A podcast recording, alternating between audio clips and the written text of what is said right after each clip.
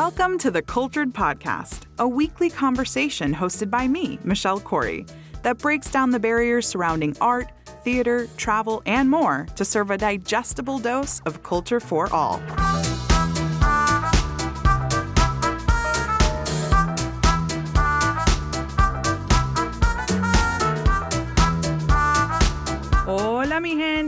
Bienvenidos. It's another episode of the Cultured Podcast. We have quite the lovely guest with us today and quite the fun topic. It's our first episode about dance. And here we have choreographer, dancer, filmmaker extraordinaire Juel D. Lane. He specializes in contemporary dance, both choreography and actually dancing himself, and he's exceptional. I mean, his talent is unbelievable, and he's starting to be recognized as one of the rising star talents in the United States when it comes to contemporary dance. So I'm really excited for you guys to hear his perspective on what it takes to choreograph a piece and the things that inspire him, both personally and in the world, that influence his movement and his path and his journey as a dancer.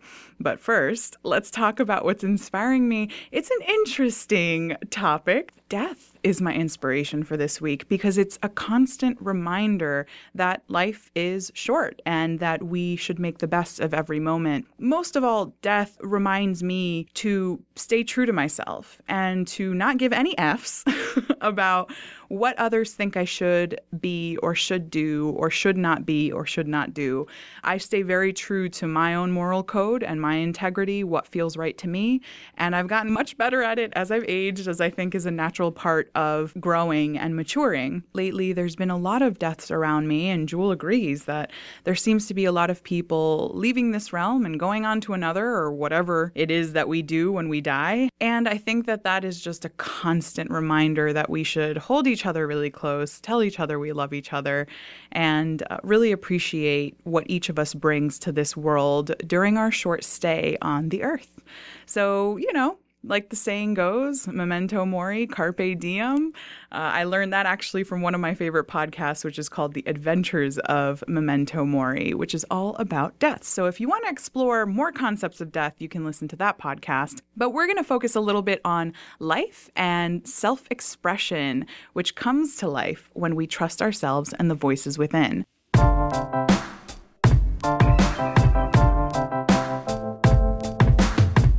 Without further ado, Juel D. Lane, let's chit chat. Hey, Michelle. Hey. Let's talk. I'm so excited to have you here. I'm super happy to be here. Thank you. So, tell us a little bit about how you got into dance in the first place. You know, growing up, I used to watch a show called Fame. Mm-hmm. And there was a character on the show. His name was Leroy.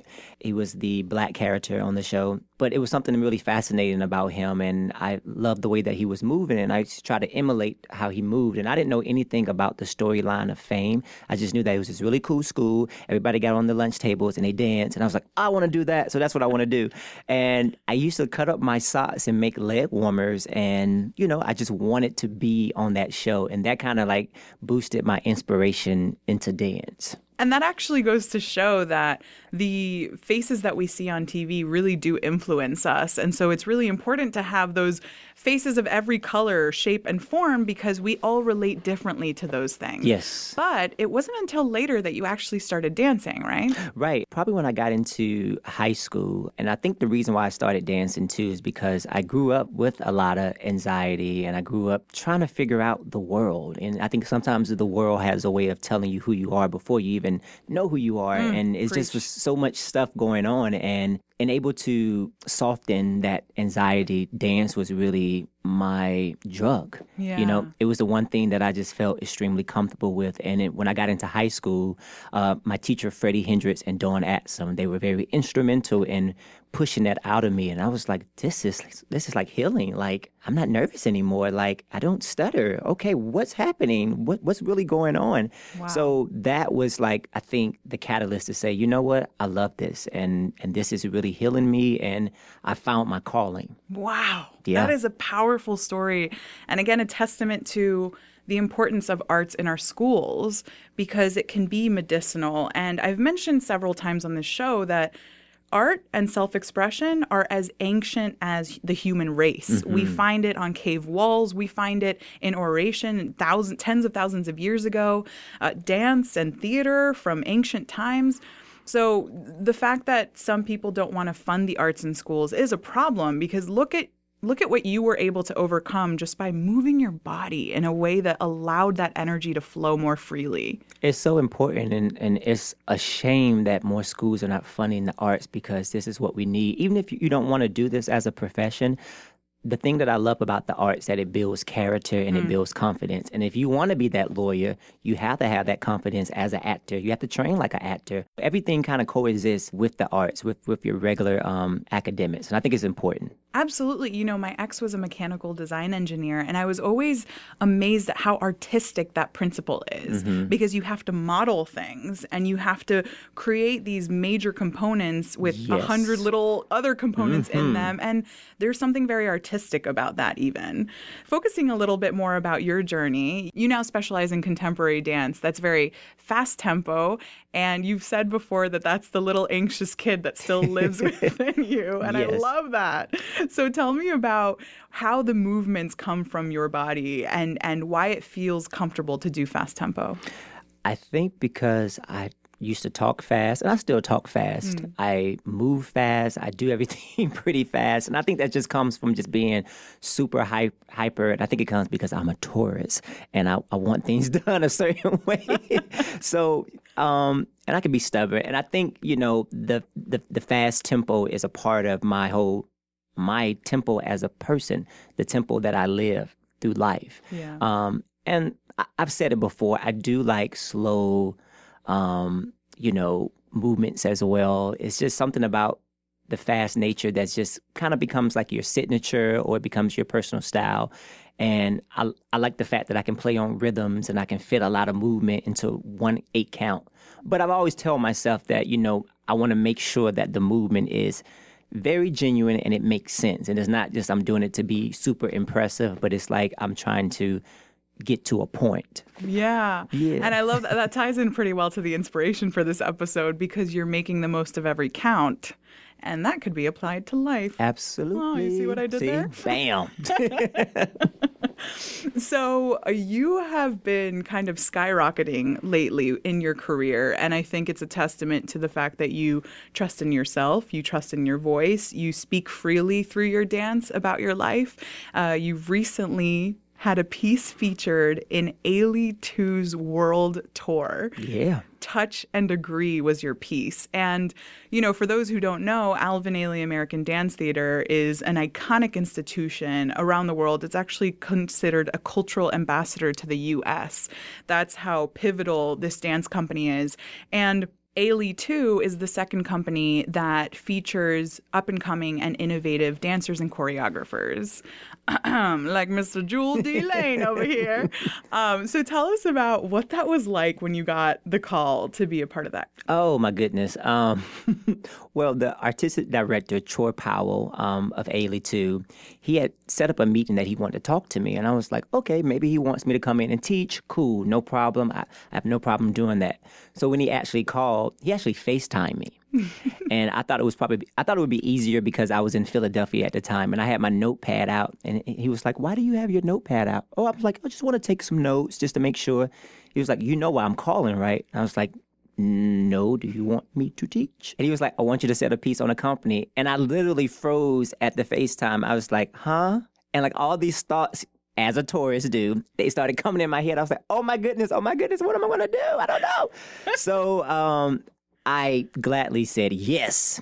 And as soon as I hung up the phone, I said, What are you gonna do, Juel? I knew I had a couple of months, but the thing that I wanted to do was do something very personal that represented me, where I'm from, and I just had to be super, super genuine. So when when he gave me that platform, it was like, oh, okay, let's get rock and rolling. yeah. And you know what I loved? Touch and Agree is very representative of the themes that you tend to feature in your pieces anyway, the themes that tend to drive your creativity.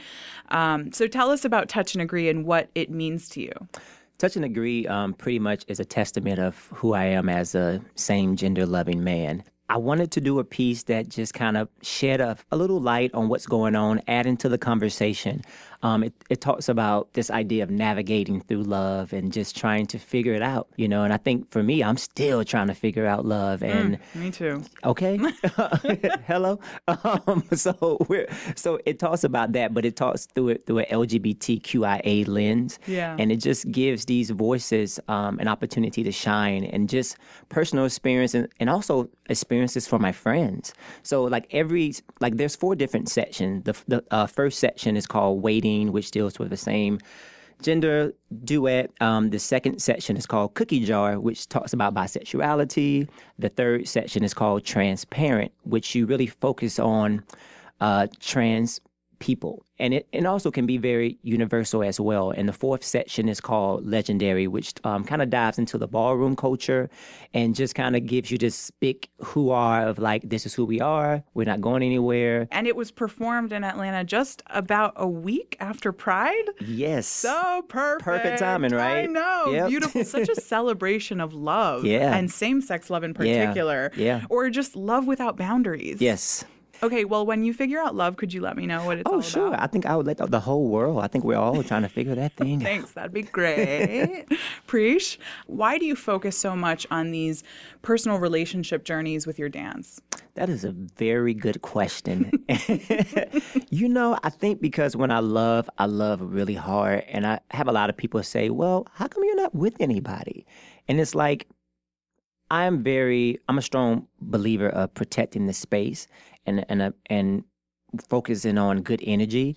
And so just throughout my whole life, and I'm still learning. I'm just trying to make sure that the connection is clear. And I always feel like since I don't go to a therapist, this is the way to kind of throw those things out because mm. you know you kind of put them out there, project them, being extremely vulnerable, letting the whole world know what's going on in your brain. Because for me, it, it becomes a source of healing. Yes, absolutely. I love that you called it to make sure the connection is clear. That's yes. really beautiful. And there can be so much noise in certain connections. And we try to barrel through them and make them clear and force them to be clear, especially you being a Taurus and me being a Virgo. Oh, oh wow. I have a lot of Virgo friends. Yes, hello. Hi, nice to meet you.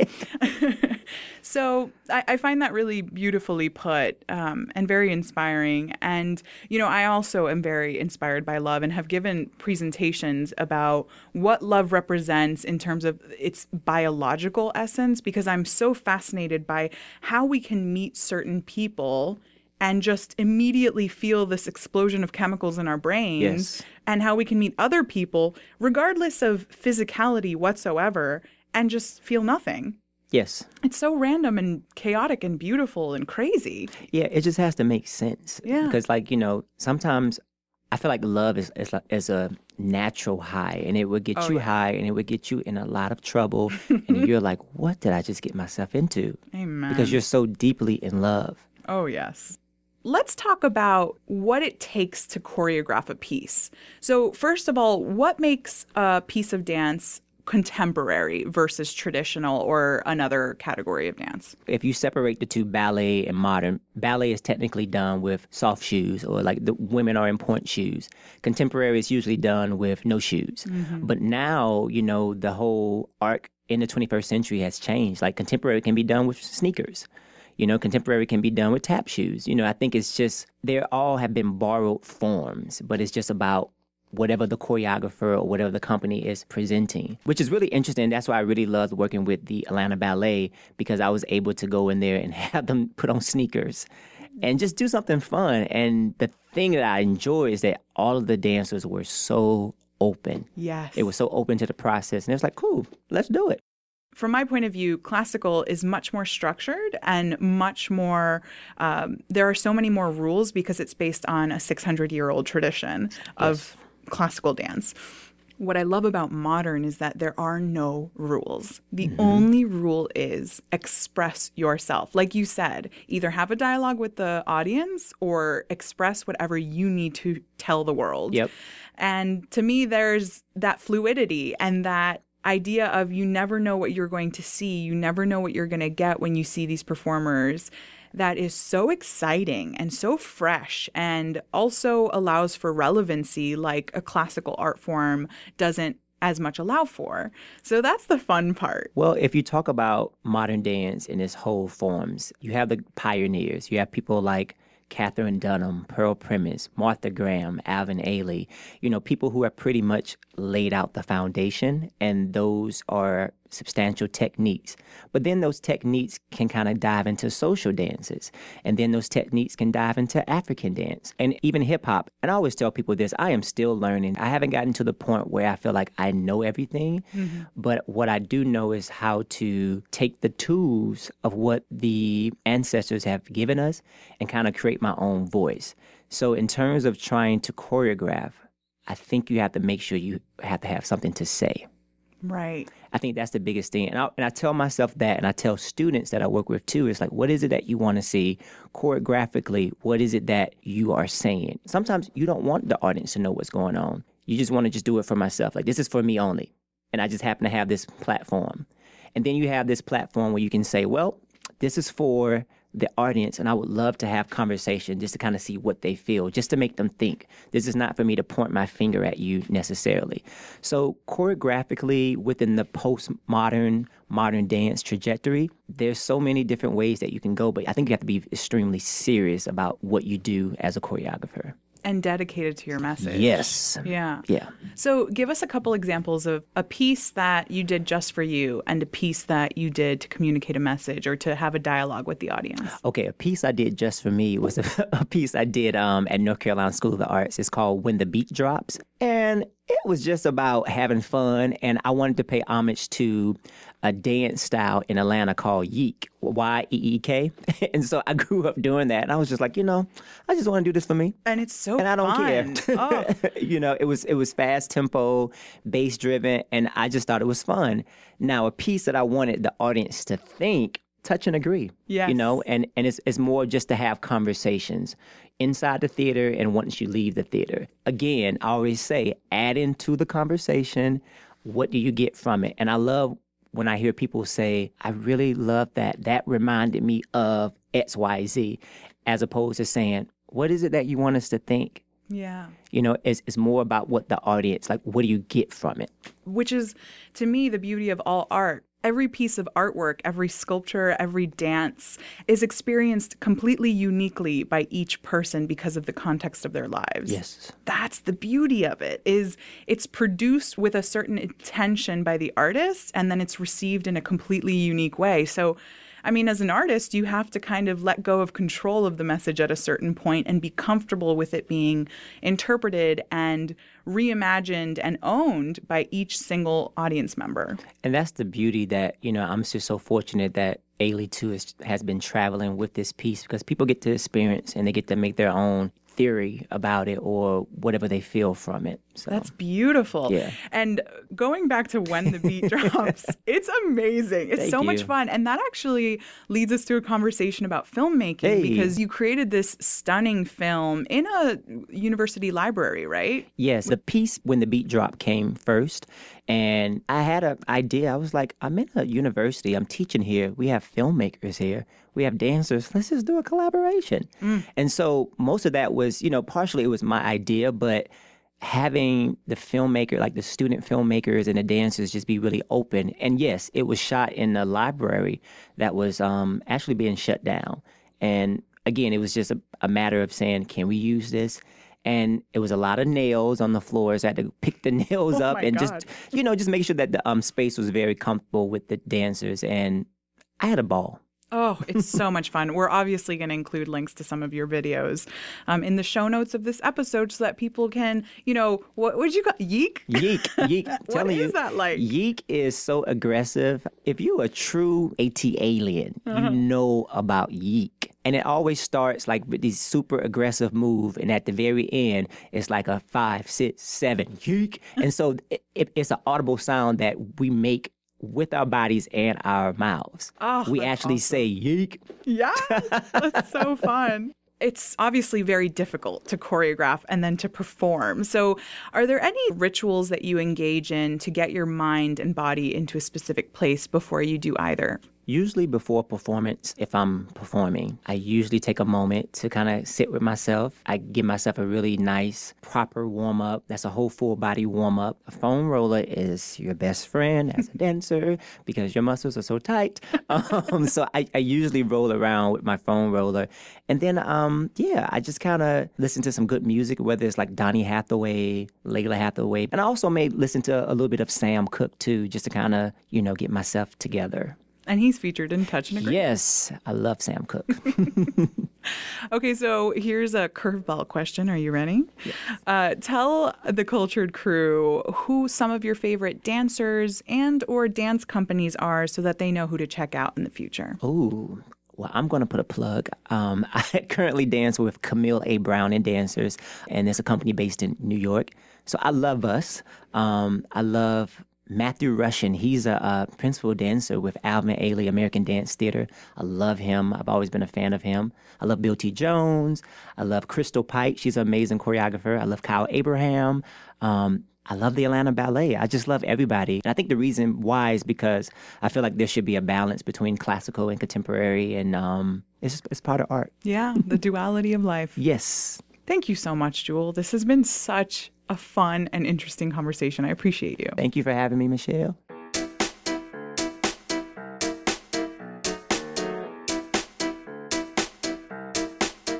Amazing is Juel? I feel so fortunate that not only I get to work with him, but also that I get to have him as a guest on the Cultured podcast.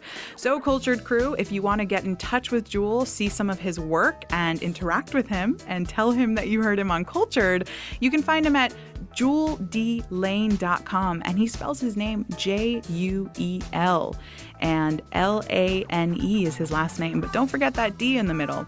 And also on Instagram and Twitter, you can find him at Juel D Lane. He keeps it super simple. You can also find some YouTube videos of his uh, work as a filmmaker and choreographer. That's really stunning stuff. But all of these links, those YouTube videos, are going to be embedded in the show notes to make it really easy for you. I love you guys and I appreciate your ears, your attention, and your inspiration.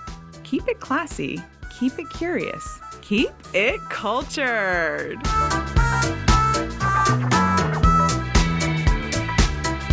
I'm Michelle Corey. Sean Powers is our producer. David Markowitz is our executive producer. The Cultured Podcast is a production of Zero Mile Media, made with love in Atlanta. You can listen to Cultured on culturedpodcast.com, Apple Podcasts, Google Play, Stitcher, Pocket Casts, and anywhere podcasts are found.